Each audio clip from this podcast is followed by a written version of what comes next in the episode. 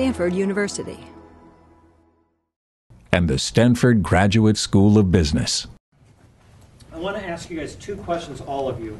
And just uh, briefly, uh, on, on Monday's class, they showed in the, in the search fund note, I think you guys have seen it, the distribution of returns. And I, I mentioned earlier that, that that wasn't my experience as an investor. Uh, if you could just answer, go down the line and answer two questions. One, what percent of the search funds you invest in do you think get a deal done? What percent of those deals do you do?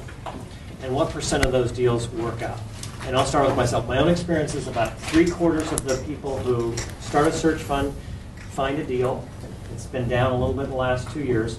About three quarters of those deals I do, and about 90 plus percent of them have a, have a reasonable return on capital. So that was, that's my own experience. Bob? You haven't thought of it in terms of percentages. Uh, Probably a half a dozen deals, uh, searches over the last, geez, 23 years or so, never, never concluded, never found a company. Uh, Yeah, I bet I've turned down 25%, maybe more in terms of the, the deal. Uh, We've, we've, we've conclusively demonstrated that we know how to kill companies. Uh, Done that a couple different times. In fact, Jim and I did one together. Uh, But most, uh, I I mean, uh, in general, they, they all produce good, uh, decent returns. I mean, I, I know there's a lot of focus on IRRs. I just, you know, if I start out with this and I end up with this and this one's bigger, I usually figure it's a good deal. And most of them have been that way. Jim, what would be your, your three numbers? Uh, 75%, uh, 75%, and 75%. I'd say we probably, uh, 80%, we probably only invest in half the deals that are brought to us. Um, and, and there are all sorts of reasons that, that we, we turn them down. Uh, and then probably 80%. 80% have 80% worked out have worked out reasonably well. So that's, that's a pretty different distribution than in the search fund note, and you probably have 65% of the data points or 50% of the data points represented in this room. So there must be something that is pushing people to the, to the left. So, yeah. Uh, oh, I sorry. I understood your question. Um, and which of the three deals did you guys support? I didn't support any of them. Uh, I- I would, what I would have told the, the, the searchers is that the- I think these are three special, you know, true believer specialty consumer market deals.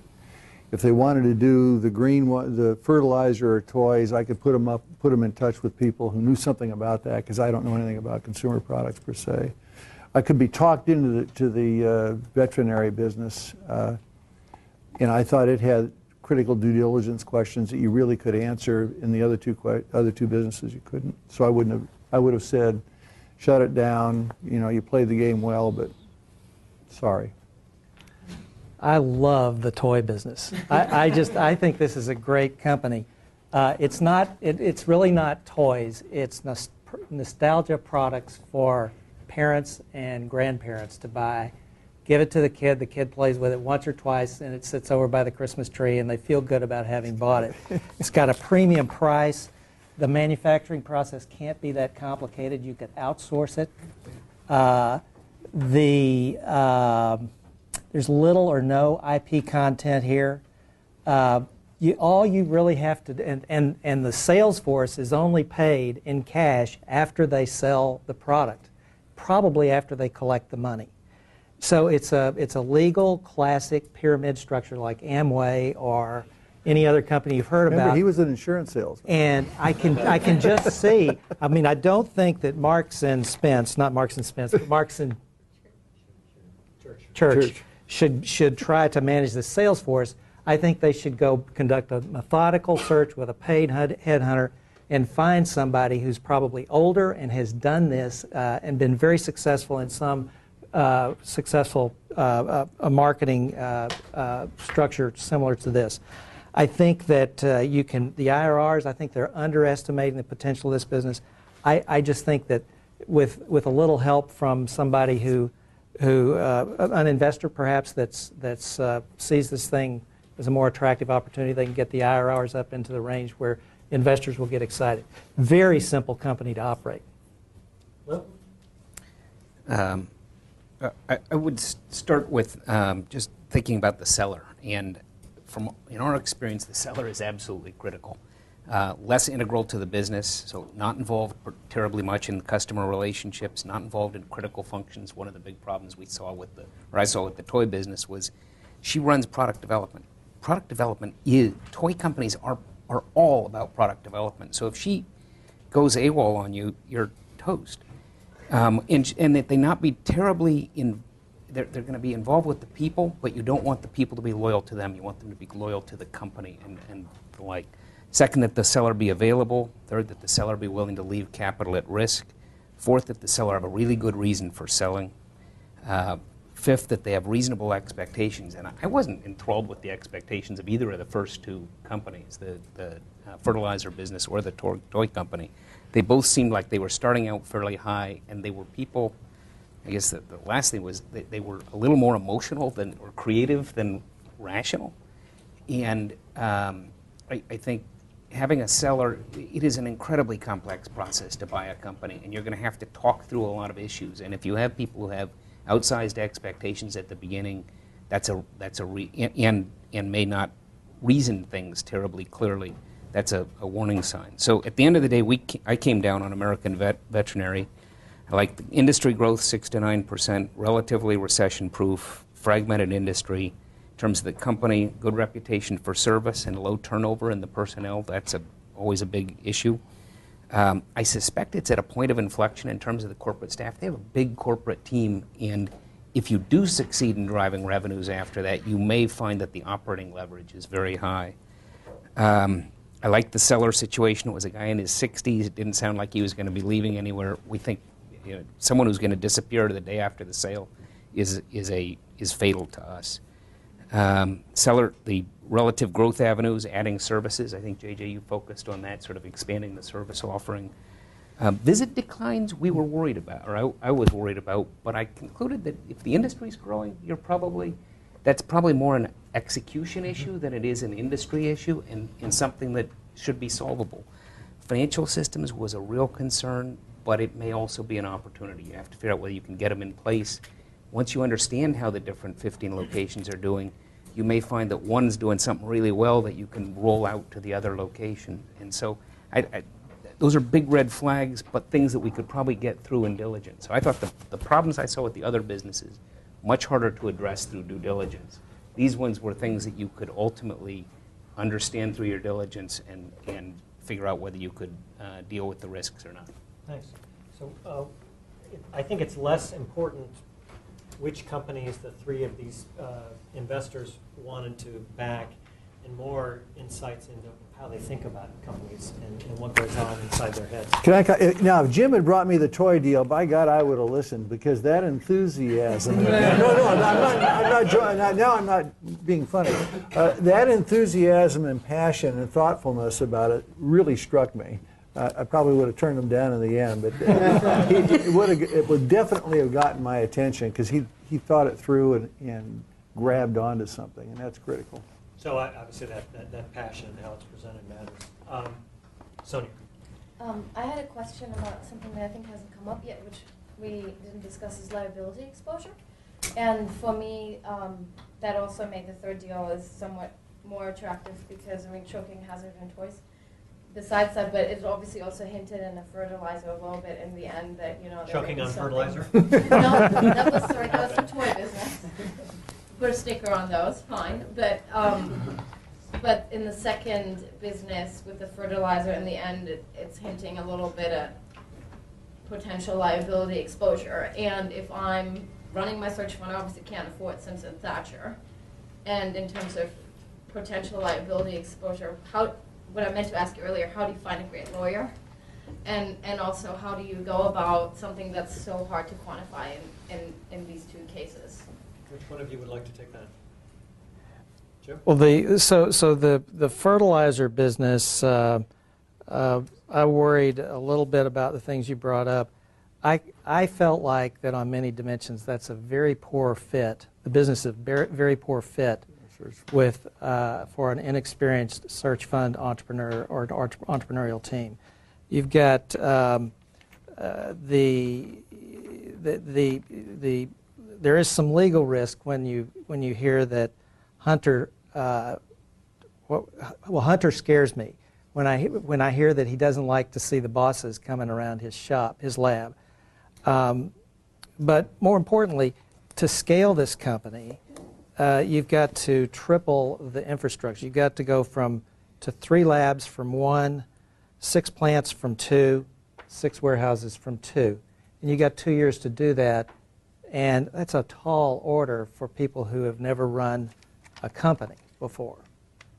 So, I would, I would, it- finding a really answer lawyer, finding a lawyer, that, that's pretty, uh, that's pretty easy to do. I mean, you, through your network and so forth. Uh, but one of the issues here, this is really a startup company that's a few years old. Yeah. And one of the big mysteries of startups, especially if you get early traction with revenue, you just can't tell if that's low-hanging fruit or if that's really indicative of the marketplace. And one of the things that struck me about this, I mean, you know, or, organic fertilizers have been around for years, and the people that are buying them are willing to pay the price, the premium price, are really true believers. And it's hard to figure out if they're indicative of a, of a big true believer market. And uh, that was the thing that really turned me. And plus, you know, going back to what I said, you know, so if there's somebody in the company who you're critically dependent upon, this guy, the chemist or whatever he is, and, and he can't be managed, man, you're, you're toast if you, as a new entrepreneur. We're going to talk about lawyers in class four for legal issues, including providing finding a great lawyers. Anything you guys want to say about that, be welcome, since you won't be here then, but, and we'll dive into it in more detail.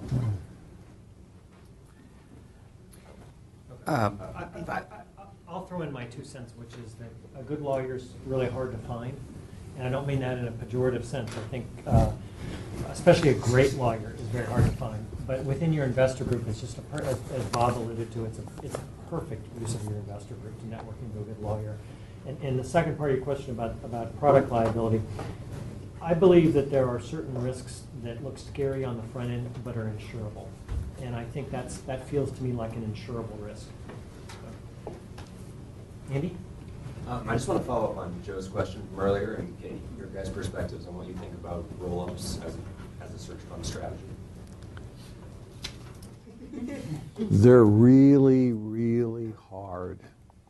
And the time to do a roll-up is when you're clearly at the point where you're running the company and it's not running you, and it takes you a couple of years to get to that point. And you've got a culture and a system and a methodology into which you're merging something so that the new companies that you're buying uh, are, are not going to be changing the, the, the uh, culture and the style of your company. But even with that, uh, there are so many things to consider in roll-ups that if I, I'm not real enthusiastic about going into a company where the roll-up strategy is, is, is sort of pivotal to its long-term success. It's my, own- my own personal view. Yeah, I, I think, uh, you know, in the, in the, in the American veterinary deal, you're going to be, you're going to have $13.5 million tied up in a bunch of stores that don't have any organic sales growth. And so the, the investment thesis is to go out and buy more stores that don't have any organic sales growth. If you can't get these stores to grow that you got, I don't see how you're going to make a return on this investment by putting more money to work in non-growing stores. Uh, I also think that you're going to pay more for the stores you buy than it would cost to open them by a huge margin. But you are getting some EBITDA, but it's not growing. So I think I'd probably look at opening new stores and see if I could make some money. If, I, if, if you made me do that deal, I, I would look at opening my own new stores. That's a real good, that's a classic make-buy decision. I I would just add Peter one, can one talk to other thing about roll-ups, is that some industries are fragmented for a reason. And uh, on paper, it looks good, but really understand, if it's an industry, here's what I would say. If it's an industry that has been around a long time and is still fragmented, Better know why. there's probably a reason it's still fragmented. Yeah. The, the one other thing about roll-ups, and I, I spent a fair amount of time doing them with Brentwood Associates, and, and one of our most successful investments is a roll-up. But one of the real issues, What, what industry was that? uh, gosh, we run golf courses, trade magazines, uh, num- number of courses, and right now we've got a company that's in methadone clinics. But one of the real issues is the management complexity, because if you, and, and it's probably one of the bigger negatives to me about American Vet, but I think it's overcomable. It, but you generally you have 15 locations. That probably the top paid person who's your P&L manager is making $50,000. They that doesn't have a lot of education, doesn't have real management experience. That they've kind of grown up through the ranks, and that person is that's your front line. That's your frontline P&L manager. We had this problem in spades in the golf course business, and, and you can set up all sorts of fancy incentive structures. They, they don't. We gave them all equity. They didn't understand what equity meant until the day they cashed the check, and and it was. Um, I mean, it worked out splendidly, but not. It was almost despite that issue, not because of it. Um, it's tough. Matt? So I actually, I really like the fertilizer deal, and I think if I were pitching that, which like, obviously there's a lot of risk, but I think, you know, I can see a path to this being a thirty times deal, I can see that. How, how attractive of a pitch would that be if, you know, maybe not this company, but a really high risk, high return deal in general for a search fund? Like, obviously, it's not a typical deal, but is that something you would ever consider, or is that pretty much you strike off off the bat? I'd probably turn it down just because it's a specialty consumer deal. I just don't know, I mean, every time I've done something like that, I've lost money, which tells you, that tells, tell, would tell you and me that, that, you know, I don't know anything about it, and I can't bring anything to the, to the table besides money. I could probably introduce you to some people who could. So if you had a group of, uh, as in the toy case, you know, if you had a group of investors who really understood that business and could figure out how to help you be successful, uh, that's what you want. But I, I just wouldn't be that person. I- we have a much harder time with uh, high growth or high, really high risk, really high reward situations. We're not venture capitalists. We're, we're buyout guys and and uh, much more focused on, you know, get a good business that you that you have high confidence you're going to make some money on, and then hopefully the way you make a lot of money on it is by getting it into an adjacent industry that, that really where you can get that growth, but with relatively low risk. Robert? Um, I want to touch on the sourcing aspect of what you guys talked about proprietary versus, you know, the broker angle.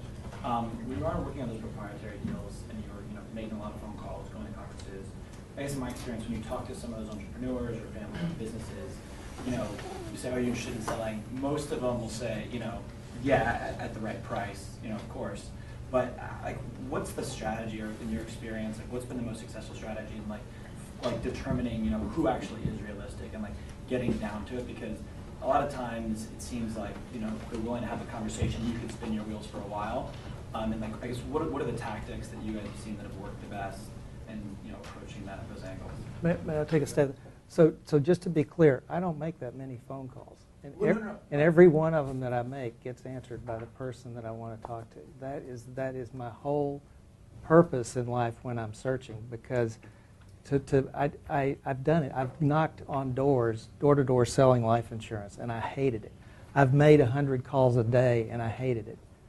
And so I've just, I want to have these warm introductions where, hey, so you know Joe Schmo, and we talk about their fishing trips and all that kind of stuff.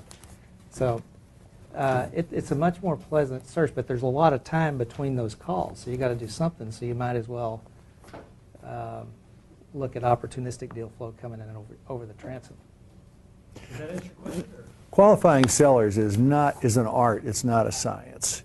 And there are all kinds of things that you can look at. Uh, I, I don't have a laundry list of, of uh, you know, if you do these 10 things, you're home free. I mean, first of all, if the seller's old, it's better than if they're young. If they got kids who have nothing to do with the business, it's better than if they have a son or a daughter who's already in the business. Uh, if you can get the wife or the spouse to know how much money is involved and they think about spending it, that's good. Uh, if, if the seller is will, if the seller is willing to is willing to immediately introduce you uh, to his employees uh, as you know the potential new owner, maybe that comes down longer. If, if they're willing to let you talk to their customers, all of those things are kind of signs that they're that, that, that, that they're serious.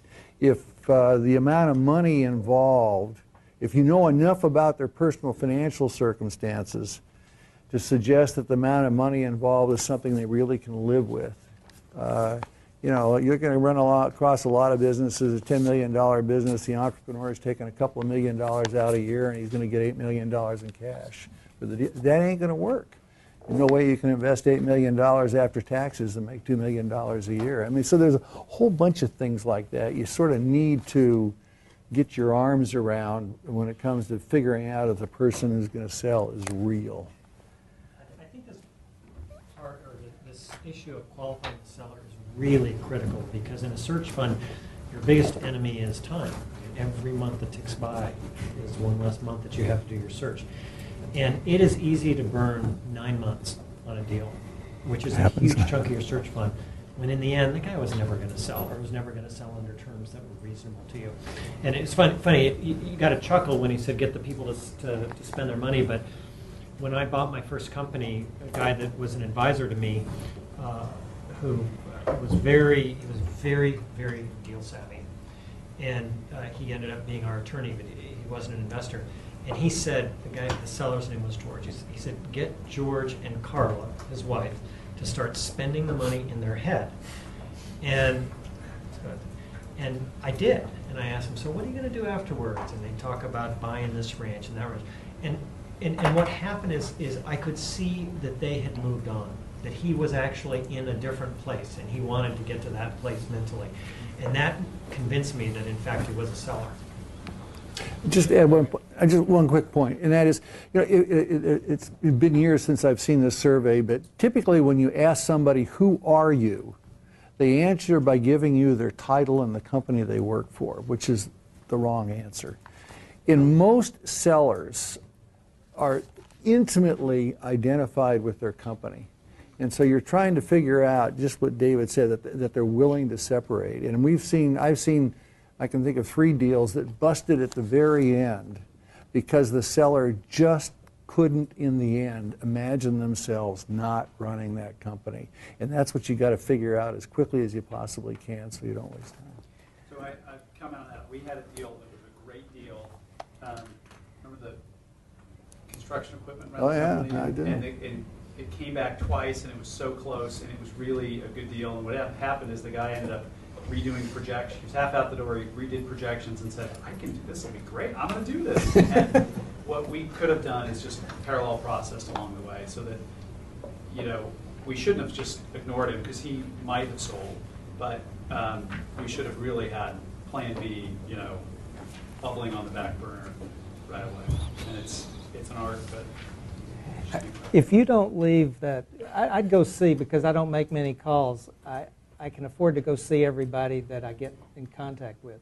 If I don't leave that first meeting with a pledge from him to send me his financials and him, he or she having given me some broad range of what their EBITDA is and the number of employees and that kind of stuff, if not hand me the financials on the way out the door, then I really don't take that much further because there's really not anything to discuss. I know so many searchers that have spent nine months courting sellers who never get to first base with them. Uh, Gus?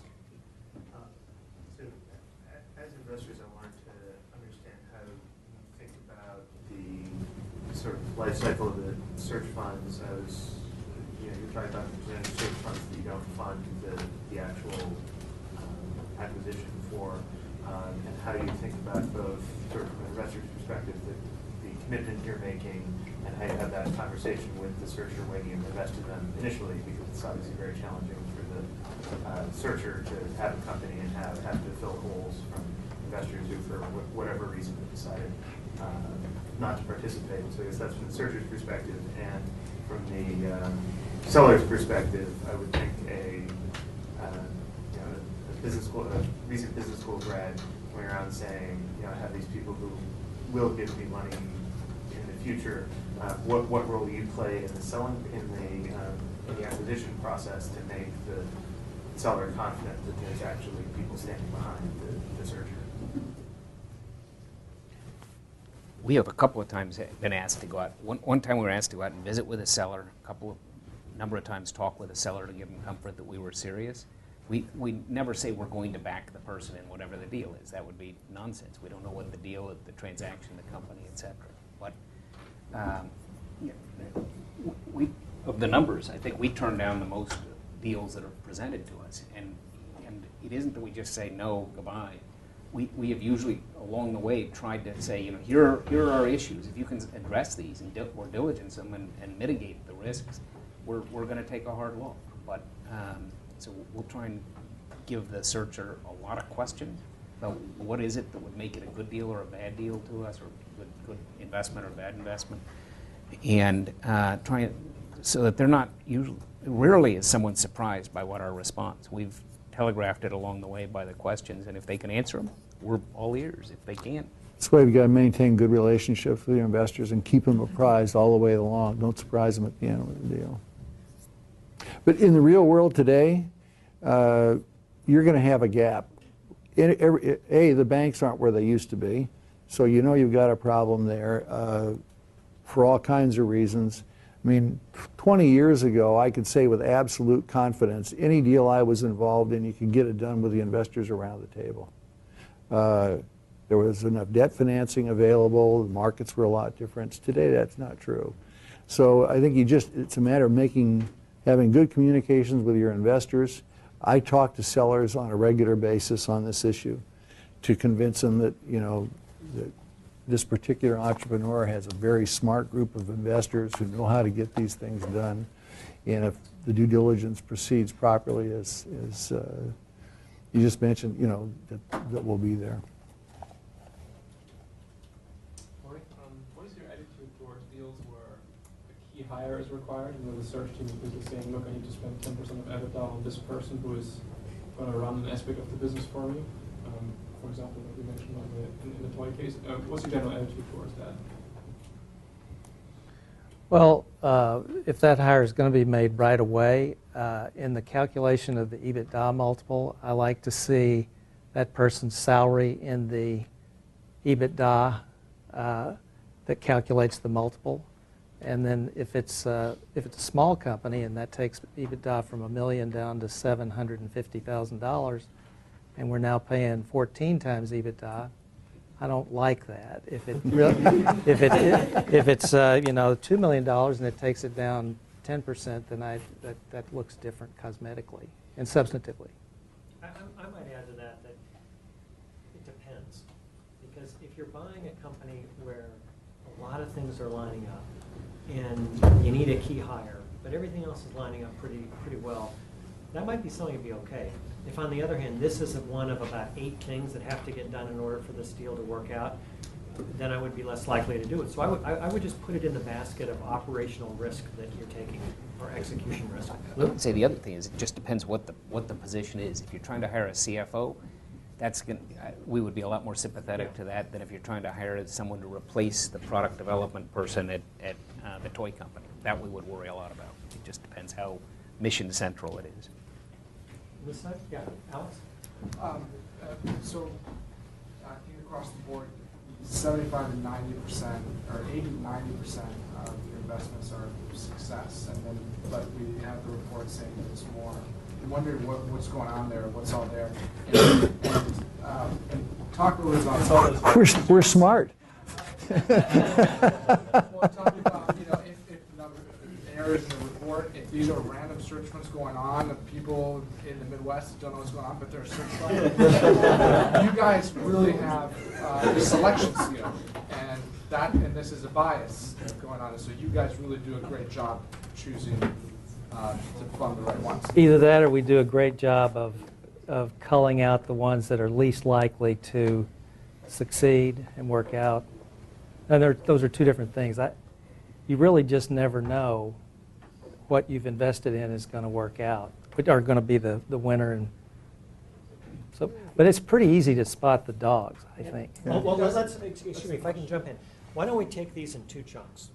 Let's talk first about the ability, if there is an ability, to spot a successful searcher when they're raising their search fund. And then we'll go to the, to to the issue of when they actually buy a company. Um, And, and, and I'll begin with, I'm sort of in Jim's camp. I think it's really hard anymore to identify after a meeting or two whether someone's going to be successful. But I, there are a half a dozen questions that I ask, and I, I, I bet the panelists have, have their own half a dozen questions that allow me to weed out some, some obvious problems. Bob, just on the issue of, of the search fund now. Yeah, it's, it's, um, it's, it's one of the mysteries and thrills of doing this because, uh, I mean, I, I'm not going to name names, but I can think of some people who are, you know, if I invest, I've concluded, I've concluded that this person is capable of doing this. Uh, but you, you know, the moonshots have been surprises. Uh, in fact, a very well-known professor in the business school, when I now, who, who used to uh, give me some detailed uh, evaluations of students, now would say to me when I call him, he say, of course, you know I no longer make predictions. And, and it's just because it's really hard. And so uh, you, you try and make the best judgments you can based on the data that's available, and, and then, then, then you put work in with the, with the entrepreneur to help them be successful. Just because of the time, why don't one of you take the, the search fund end of it? the, the search fund. Yeah, Yeah, I, to, to me, the critical thing is, does a person, do, do I think this is someone who really wants to run a small business, actually get in and wrap their arms around that, and who's going to like managing people of all different backgrounds? So for me, I, it, it's much more a negative screen. If they, if I don't see that, or if I sense anything that tells me this guy would be much happier working for Goldman than than running a business, I, that's a huge red flag, and we'll walk away. Guys out of the military or gals out of the military are actually a pretty good sign for us a, a good favorable sign because they have made decisions, they've led people, they've managed people, they've got people blue collar, white collar, everything. They they deal with it, and that's a big plus to us. So, I, Um, I, I'm a real softie. Jim, very quickly on, on now you've got a deal, and why is your hit rate on your follow-on acquisition so much higher than the industry average, if you will? You? Well, I know that the that that the vast majority of the companies in the the 22 uh, search funds that I've been in that bought companies and have exited, um, th- they had really good corporate governance. They had one or two strong directors uh, on their boards that uh, took them to task at every meeting on the important issues and made sure that in the early years they focused on important things. That's one common thread. Uh, there's luck plays a role. Uh, they, they ended up choosing good industries. So you're talking about of the ones that worked out that I invested in and worked out. Yeah. So not the ones that I avoided because I called them out. Right, yeah, I, I- think, for example, if you looked at the, you looked at the industries and you said, blind to the outcome. And you said, which of those industries just don't make sense? And you pulled them out, I think you would immediately see a huge skew to the right. So my own- Absolutely. my own feeling is, most of that is explained by industry. The second piece, which is a cousin of that, is explained by opportunistic search versus an industry search. And I think if you just change those two variables, you have a very different outcome for search funds. I want to just have a couple of closing remarks um, so that we can end on time. And um, first of all, we've got a great, we had a great opportunity here to have these three people, so could we thank them?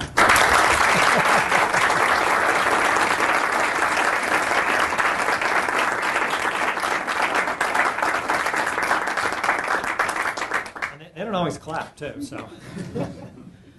All right. In the middle of the rest of my life, I walk in a dark wood where the true way was wholly lost. This is from the Divine Comedy. Midway upon the journey of our life, I found myself within a forest dark where the straightforward pathway had been lost. Ah me, how hard a thing it is to say, what was this forest savage, rough and stern, which in the very thought renews the fear? So bitter it is, death is little more. But of the good to treat which I there found, speak will I of the other things I saw there. I cannot well repeat how there I entered, so full I was of slumber at the moment in which I had abandoned the true way. But after I had reached a mountain's foot, at that point where the valley terminated, which had with consternation pierced my heart, upward I looked, and I beheld its shoulders, vested already with that planet's rays, which leadeth others right by every road. There's a temptation, I think, in, in human existence to base your life on contingency, to only take that first courageous step when all the conditions are perfect, when your list of criteria have been fully met, And the same can be applied for your, for your personal criteria.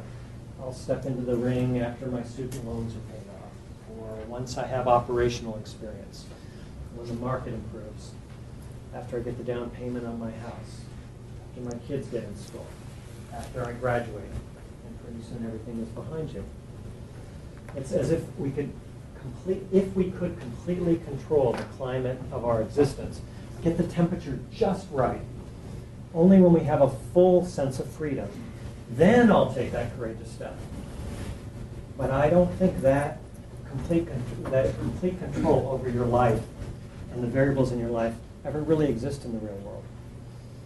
So in the middle of the rest of my life, I walk in a dark wood where the true way was wholly lost. For more, please visit us at stanford.edu.